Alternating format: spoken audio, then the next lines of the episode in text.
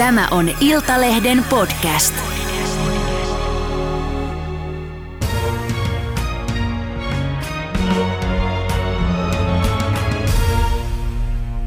Tervetuloa ulkopoliittisen instituutin johtava tutkija Charles Salonius Parstenak. Kiitos, mukava olla täällä. Kiitos, että tulit. Äh, Venäjän brutaali sota Ukrainassa on jatkunut nyt jo 14 päivää. Äh, millaiseksi luonehdit juuri nyt tätä tilannetta? Miltä tämä nyt näyttää? No, ikävä kyllä näyttää siltä, että ollaan päässyt sen ensimmäisen vaiheen ylitse. Venäjä ensin tulee takki auki, se ei toiminut. Uh, Ukrainan puolustustahto, kyky yllätti, uh, kuten myös varmaan sitten lännen, Euroopan, Yhdysvaltojen, Japanin muiden yhtenäisyys sanktioiden suhteen ja näin. Nytten ollaan uudessa tai uuden vaiheen alussa, missä Venäjä selvästi on muuttamassa lähestymistapaansa – joka aiheuttanee entistä enemmän kärsimystä siviileille, vaikka nyt nähdään silloin tällöin uutisia mahdollista hetkellisistä tulitauoista, mutta se mikä me ollaan nähty ennenkin on, että niitä tulitaukoja käytetään sitten tavallaan niin kuin oman sotilaallisen tilanteen parantamiseen tai, tai lähetetään lisää joukkoja tai muita, niin ikävä kyllä luulen, että ollaan ehkä sen toisen vaiheen alussa kuin, kuin missään muussa. Niin, tulitauko tänään alkanut ilmeisesti kymmeneltä. Mitä tarkoitat nyt sillä, että nyt alkaa toinen vaihe, joka on entistä ikävämpi äh? No olemme nähneet, että tämä niin kuin pyrkimys nopeaan tällaiseen niin kuin operaation, voitokkaaseen operaation, jossa vaihdetaan Ukrainan poliittinen johto ja, ja maan, maan puolustus tavallaan leviää, sitä ei ole. Kun se ei toiminut, niin nyt Venäjä on siirtynyt jo siirtymässä vahvemmin siihen, että tehdään mitä osataan, joka on vain lanata ja murskata vastustaja, oli se sitten siviilit tai sotilaat Ukrainan puolella. Ähm, kuullaan siitä, että nyt on, on humanitaarisia näitä niin kuin, ähm, teitä, mutta toissapäivänä ne johtivat Venäjään, niin on ehkä aika ymmärrettävää, että ukrainalaisia ei kauheasti kiinnosta tälleen. Eli käytetään sitä kieltä, mitä me käytämme, mutta sitten tarkoittaa ja tehdään jotain muuta.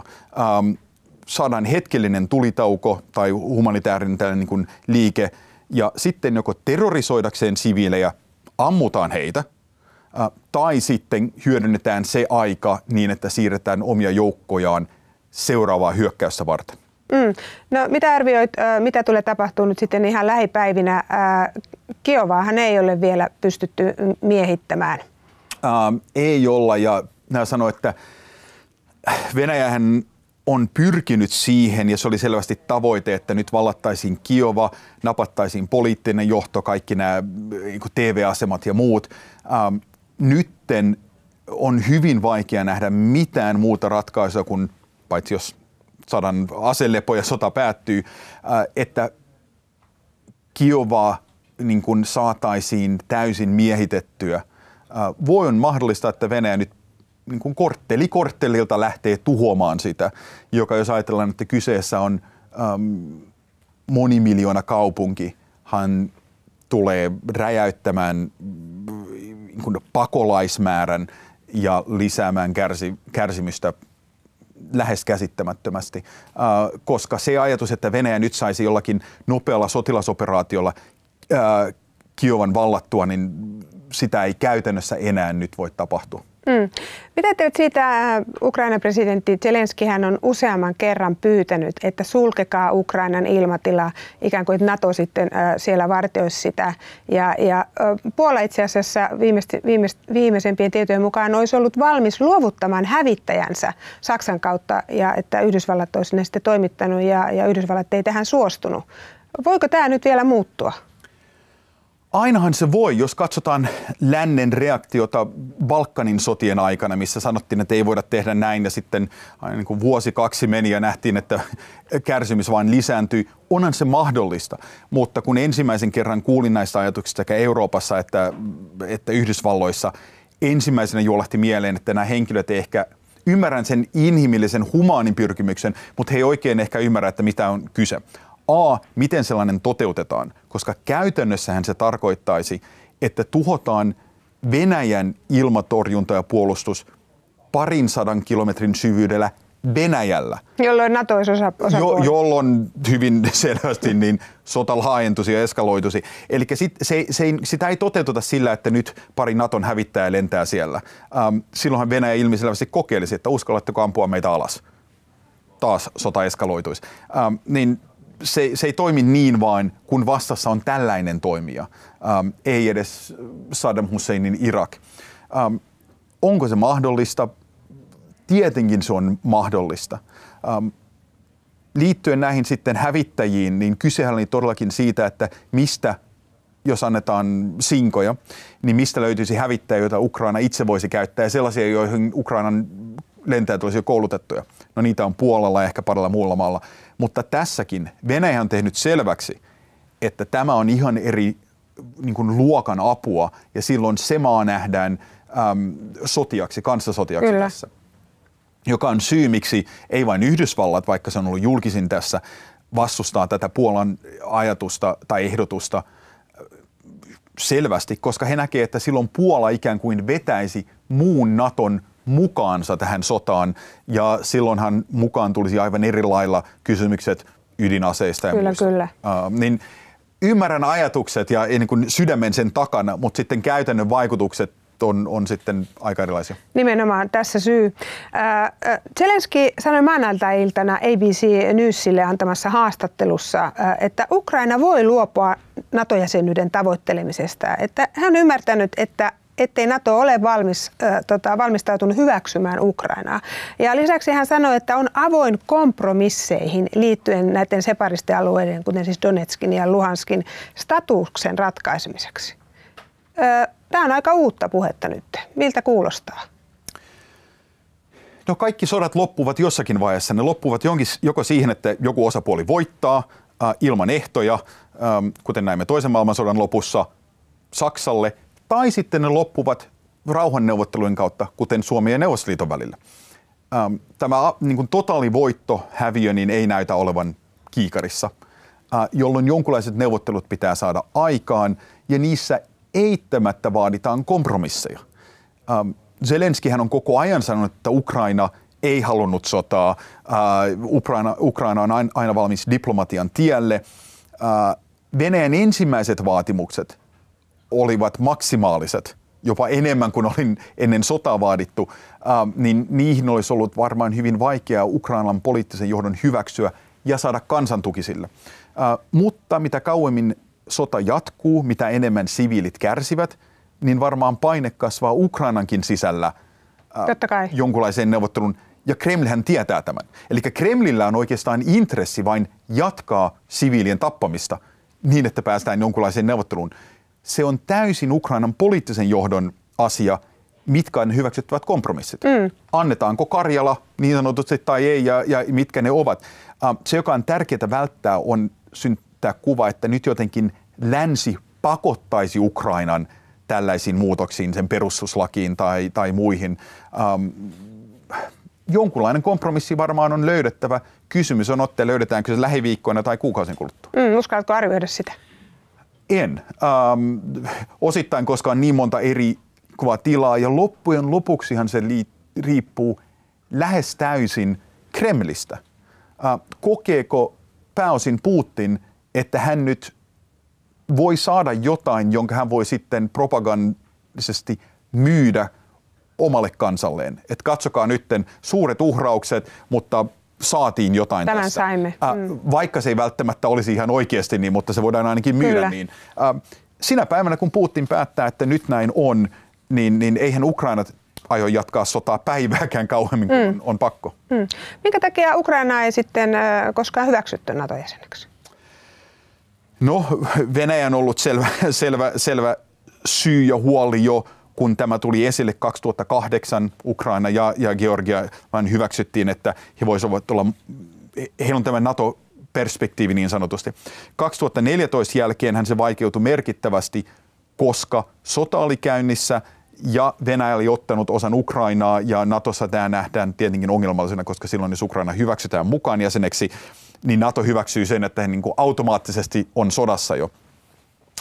Sitten on myös erilaisia, vaikka tätä sotaa ei olisi, on tietenkin kysymyksiä ja vaatimuksia Natolta, demokratian vakaudesta Kyllä. ja, ja muita tällaisia niin kuin perusperiaatteita, jotka taas eivät ole kysymyksiä Suomen tai Ruotsin suhteen, niin se on varmaan ihan realismia, että ei NATO olisi nyt hyväksymässä Ukrainaa jäsenekseen heti, vaikka olisi sotaa. Ja aivan, aivan sama realismia liittyen EU-hun. Mutta EUssa olisi kyse paljon suuremmassa poliittis-taloudellisesta myönnytyksestä, jos Ukraina tämän hyväksyisi. Mutta varmaan se on realismia sanoa, että juuri nyt nämä kaksi organisaatiota eivät ole valmiita ottamaan Ukraina jäseneksi. Mm. No mainitsit tuossa tämän Venäjän reaktion. Mehän tiedetään, Venäjä on sanonut koko ajan, Putin on sanonut, että eivät hyväksy Naton itälaajentumista. Ja nyt meillä on käynnistynyt tämä NATO-keskustelu Suomessa. Niin mikä meidän asema on sitten, jos ajatellaan, että Suomi mahdollisesti päätyisi sellaiseen ratkaisuun, että päättäisi hakea NATO-jäsenyyttä? Sitähän me emme vielä toki tiedä. Um, tämän takia on ollut tärkeää, että Suomen poliittinen johto on jo viimeisen puolen vuoden aikana ja ennenkin sitä tietenkin aktiivisesti pyrkinyt varmistamaan, että se kuuluisa NATO-ovi on auki, että NATO on valmis periaatteessa hyväksymään jäseniä ja että suuret jäsenmaat, kuten Yhdysvallat, periaatteessa tukevat Suomen jäsenyyttä. Ähm, ja sen takia on myös tärkeää, kuten mainitsin, että nyt länsimaat eivät tavallaan painostaisi Ukrainaa ähm, antamaan periksi potentiaalisen NATO-jäsenyydessä, koska silloinhan Venäjä voisi sanoa, toteuttaa saman asian Suomen suhteen. Juuri näin. Um, ja tämä on tietenkin huoli. Uh, ei se tarkoita, että Venäjä kykenisi tai haluaisi vastaavaa suurta sotaa aloittaa, mutta ehkä jo parin saaren valloittaminen jostakin Suomesta voisi aiheuttaa tällaisia ajatuksia joidenkin NATO-jäsenmaiden, että nyt, nyt ei kannata ottaa Suomea mukaan. Ja tämähän on ilmiselvä huoli koska Venäjä on osoit sanonut, että ei halua, että Suomi ja Ruotsi liittyy NATO-jäseneksi, ja olemme nähneet Venäjän työkalupakin, jonka on poliittinen, diplomaattinen, taloudellinen ja sotilaalliset keinot myös.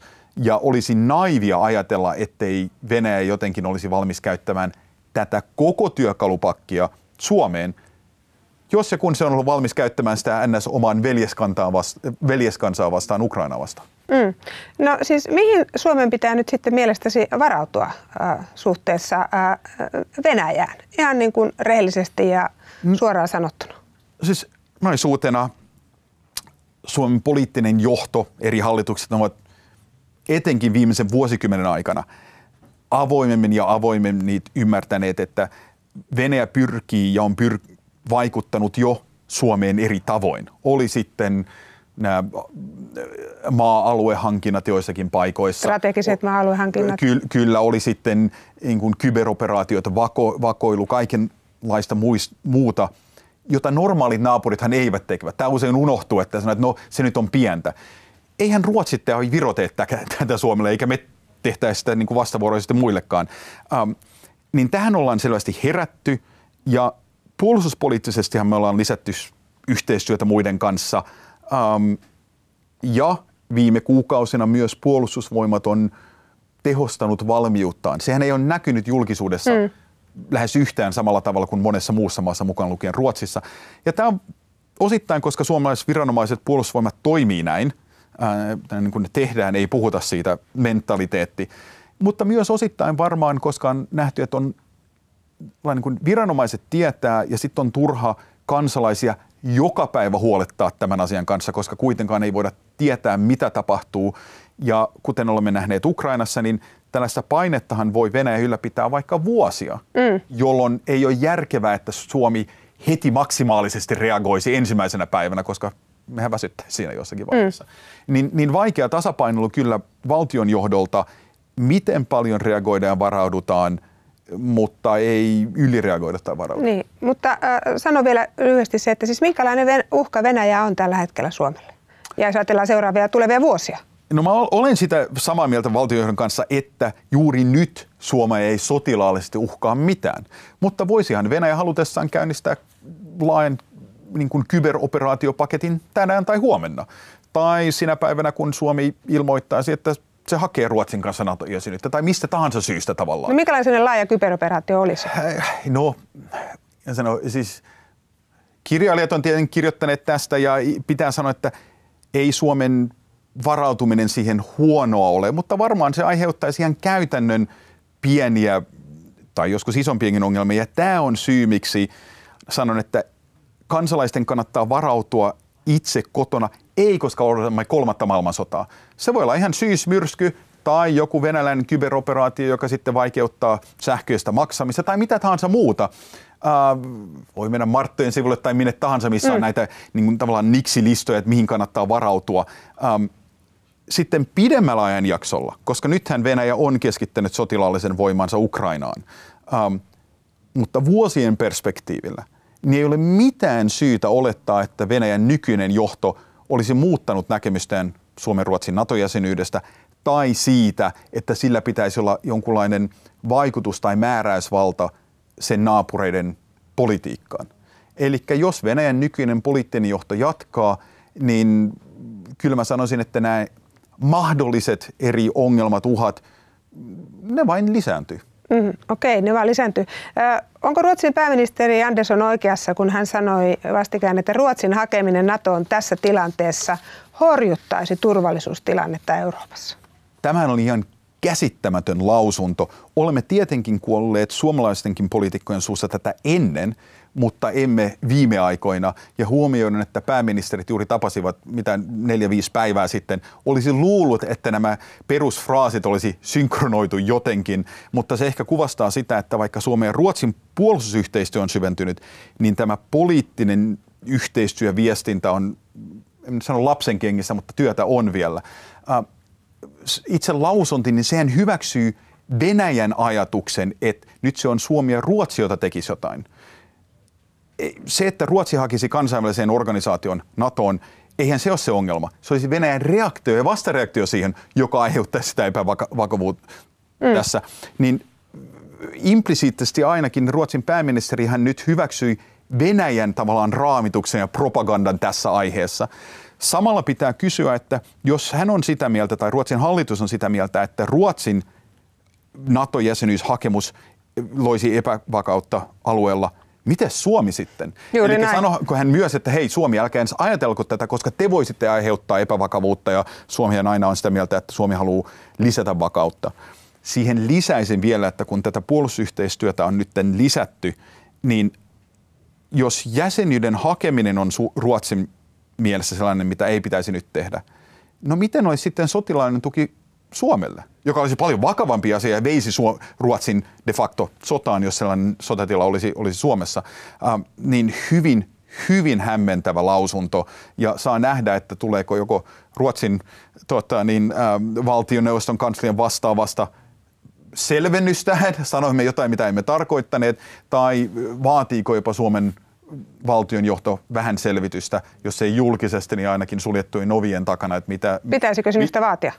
Äh, minusta kyllä, koska kyllähän varmaan Kremlissä katsottiin tätä ilomielin, koska juuri nyt, jos tämä lause lau, niin kuin otetaan Ruotsin valtion johdon virallisena linjana, kuten se pääministerin lausuntona varmaan hmm. pitäisi ottaa, niin silloinhan Ruotsi on jo implisiittisesti kritisoinut Suomen mahdollisuuksia ja mahdollista NATO-jäsenpäätöstä tai ei, ähm, joka, joka asettaisi Ruotsin tavallaan Venäjän leiriin tässä asiassa joka lienee hyvin outo leiri, missä he ei varmaan haluaisi olla, niin mm.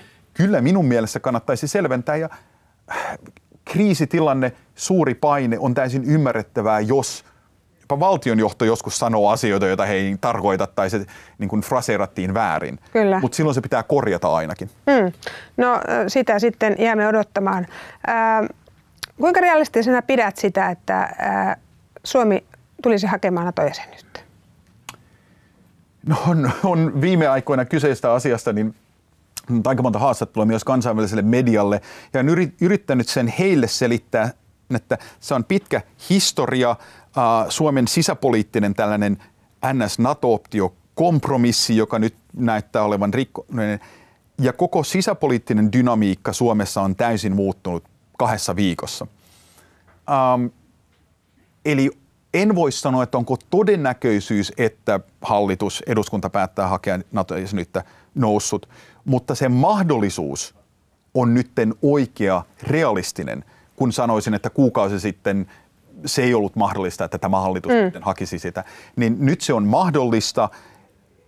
Se vaatii kuitenkin, että poliittinen johto, eduskunta ja kansalaiset käyvät vakavaa keskustelua, joka menee paljon syvemmälle kuin tämä yleinen kyllä-ei-keskustelu, mm. jonka me ollaan vuosikymmenen aikana totuttu. Mitä se oikeasti tarkoittaisi? Ymmärrämmekö, että kun puhutaan kollektiivista puolustuksesta ja me haluaisimme apua, niin se tarkoittaa tietenkin, että vastavuoroisesti Suomenkin on oltava valmis auttamaan muita. Kyllä, kyllä. Näin se vain toimii. Ähm, monesta näistä asiasta. Tai mitä se, mikä se niin kuin peruskonsepti on tietenkin mm, niin kuin pelote, niin että kukaan ei hyökkäisi sotilasliittoon, puolustusliittoon kuuluvaa maahan. Niin nämä keskustelut nyt kannattaa varmaan käydä läpi monta kertaa ja itse yritän tiedä, että kollegani UPissa – oli sitten sosiaalisessa mediassa tai suljettujen ovien takana tai missä tahansa käymään tätä läpi.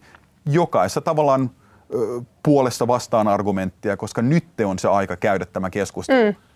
Ja sitten demokratiassa poliittiset päättäjät päättävät, mihin suuntaan mennään. Mm, kyllä. No, sinä olet vuosikausia äh, puninut, puninut näitä äh, pointteja sekä hyviä että huonoja, äh, mitä siitä seuraisi mahdollisesti, jos Suomi hakisi. Mikä on sun oma näkemys? Aha, tätä on kysytty satoja kertoja, enkä ole koskaan vastannut syy on lähinnä se, että UPin tutkijana on kuitenkin odotus, että voin antaa ns. parhaat neuvoni riippumatta mikä on hallituskoalitiopuolue tai ministerin puolue tai mikä tahansa. Ja tiedämme kaikki Suomessa, että ää, ei vain NATO-kirjoitus, vaan monet muut asiat leimaavat ihmiset sitten niin kuin loppujakseen, niin on kokenut jotenkin, että se on helpompi antaa omat parhaat analyysit ja neuvot ilman minkäänlaista leimaa suuntaan tai toiseen. Mm. No sanois vielä se Natosta sitten, mennään vielä pikkusen aikaa eteenpäin, mutta se, että mikä, miten esimerkiksi Yhdysvallat ja Nato näkee Suomen, mitä hyötyä tai merkitystä heille olisi sille, että Suomi hakisi NATO-jäsenyyttä? Um, mikä on Suomen merkitys? Varmaan olisi jonkunlainen tällainen niin kuin poliittis-diplomaattinen merkitys, jos Suomi ja Ruotsi yhdessä hakisivat tavallaan silloin kuitenkin Pohjoismaat nähdään tavallaan globaalina niin hyvinä, toimivina yhteiskuntina, toimivan demokratioina, että kaikki nämä maat haluavat kuulla tähän ryhmään, koska tosiasiahan on, että jokainen Naton jäsenmaa ei ehdottomasti täytä näitä kaikkia niin kuin oletuksia ja kriteereitä. Sotilaallisesti ähm, Suomi ja Ruotsi olisivat varmaan erittäin tervetulluita. Se helpottaisi, ei vain usein puhutaan, että se helpottaisi Viron tai Baltian maiden puolustusta. Kyllä se yhtä paljon helpottaisi Norjan, mutta myös koko niin kuin Pohjois-Euroopan puolustusta, jos näin toimittaisiin. Ähm, niin hyvin positiivinen varmaan vastaanotto siinä mielessä. Pitää myöntää, että Suomi varmaan aiheuttaisi tiettyjä puolustussuunnitteluhaasteita myös Natolle, mutta samanlaisia, joita meillä on pitkä määräraja ää, maantieteellisesti on miten on. Ähm, se lienee tosiasia riippumatta, onko Suomi NATO-jäsen tai ei. Ähm, Tämä on tämä niin yleinen näkemys, että miten Suomi ja, NATO, Suomi ja Ruotsi ottaisiin vastaan. Mm. Yhteistyön suhteen olen vuosi, vuosien aikana vain kuullut positiivista, eli suomalaista ja ruotsalaista sotilaallista, myös siviiliosaamista oikeasti arvostetaan ja nähdään, että yksi tai kaksi suomalaista upseereja jossakin tilanteessa ovat todella positiivinen lisä siihen, että mitä NATO on tekemässä jotain operaatiossa Balkanilla tai Afrikassa mm. tai muualla. No äh, miten sitten, äh, jos käy nyt niin, että äh, saataisiinkin tulitauko ja, ja, ja pysyvät neuvottelut esimerkiksi niin, että, että sota tässä päättyisikin, niin ää, ää, kovat talouspakotteet on isketty kehiin ja, ja, ja se todella kyykyttää Venäjää ja viimeksi eilen Yhdysvallat ilmoitti, että sitten Venäjältä ei tuoda enää heille energiaa, ei kaasua eikä öljyä, niin onko tässä enää paluuta normaaliin suhteisiin? Eli miten tässä voidaan jatkaa sitten rinnakkaiseloa Putinin Venäjän kanssa vai voidaanko mitenkään? No sitä pitää tavallaan jatkaa. Suomen ihan maantieteellistäkin syistä. Ähm, onko paluuta siihen vanhaan? Epäilisin, että ei ole ihan käytännössä, mutta myös kuten Suomessa olemme kuulleet läpi koko poliittisen spektrum.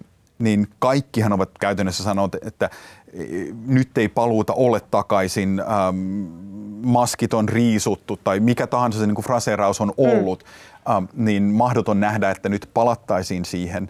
Äh, monet ovat puhuneet siitä, että luottamus tavallaan Venäjän valtioon järjestelmänä on nyt hävinnyt vuosikymmeniksi tai sukupolviksi. Ukrainassa ehdottomasti näin, mutta varmaan muualla. Samaan aikaanhan pitää luoda jonkunlainen edellytys, että jos Venäjä päättäisi, että tämä oli virhe, päätetään sota, ähm, saadaan jonkunlaiset rauhanneuvottelut, sopimus ja niin edelleen, miten esimerkiksi näistä pakotteista ruvetaan äh, hiljalleen, tai miten niitä ruvetaan purkamaan, äh, puretaanko niitä niin, että normi venäläiselle kansalaiselle koituvat haitat vähenevät, mutta ylläpidetään esimerkiksi suoraan oligarkkeihin tai tähän turvallisuuskoneistoon liittyvät sanktiot niin, että e- ei niin kuin vastaavaa sen koneiston vahvuutta ja kasvua tueta. Mm. Hyvin vaikeita päätöksiä, etenkin kun niitä pitää tehdä sitten kollektiivisesti, ettei vain Yhdysvallat tai Japani luovu jostakin, mutta EU yrittäisi ylläpitää Kyllä. tätä. Ja siihen pitää lisätä tietenkin ne päätökset, jotka liittyvät tähän, mitä me tehdään energian suhteen. Ei Suomi voi yhdessä päivässä luopua sähkön tuonnista Venäjältä tai, tai kivihiilen tai muun viikkojen, kuukausien, vuosien aikana ehdottomasti, ja näin pitää tehdäkin. Äh, millä, millä se korvataan? Jollakin se pitää mm. korvata. Mm. Niin hyvin monta keskustelua, jotka liittyvät Venäjään ja tulevaisuuteen meidän suhteeseen Venäjän kanssa, mutta ne pitää tehdä sitten niin kuin omista lähtökohdista. Mm, mutta kyllä tässä moni asia tulee muuttumaan, näin se vaan on. Kyllä. Minä kiitän oikein paljon tästä haastattelusta. Kiitos. Kiitoksia.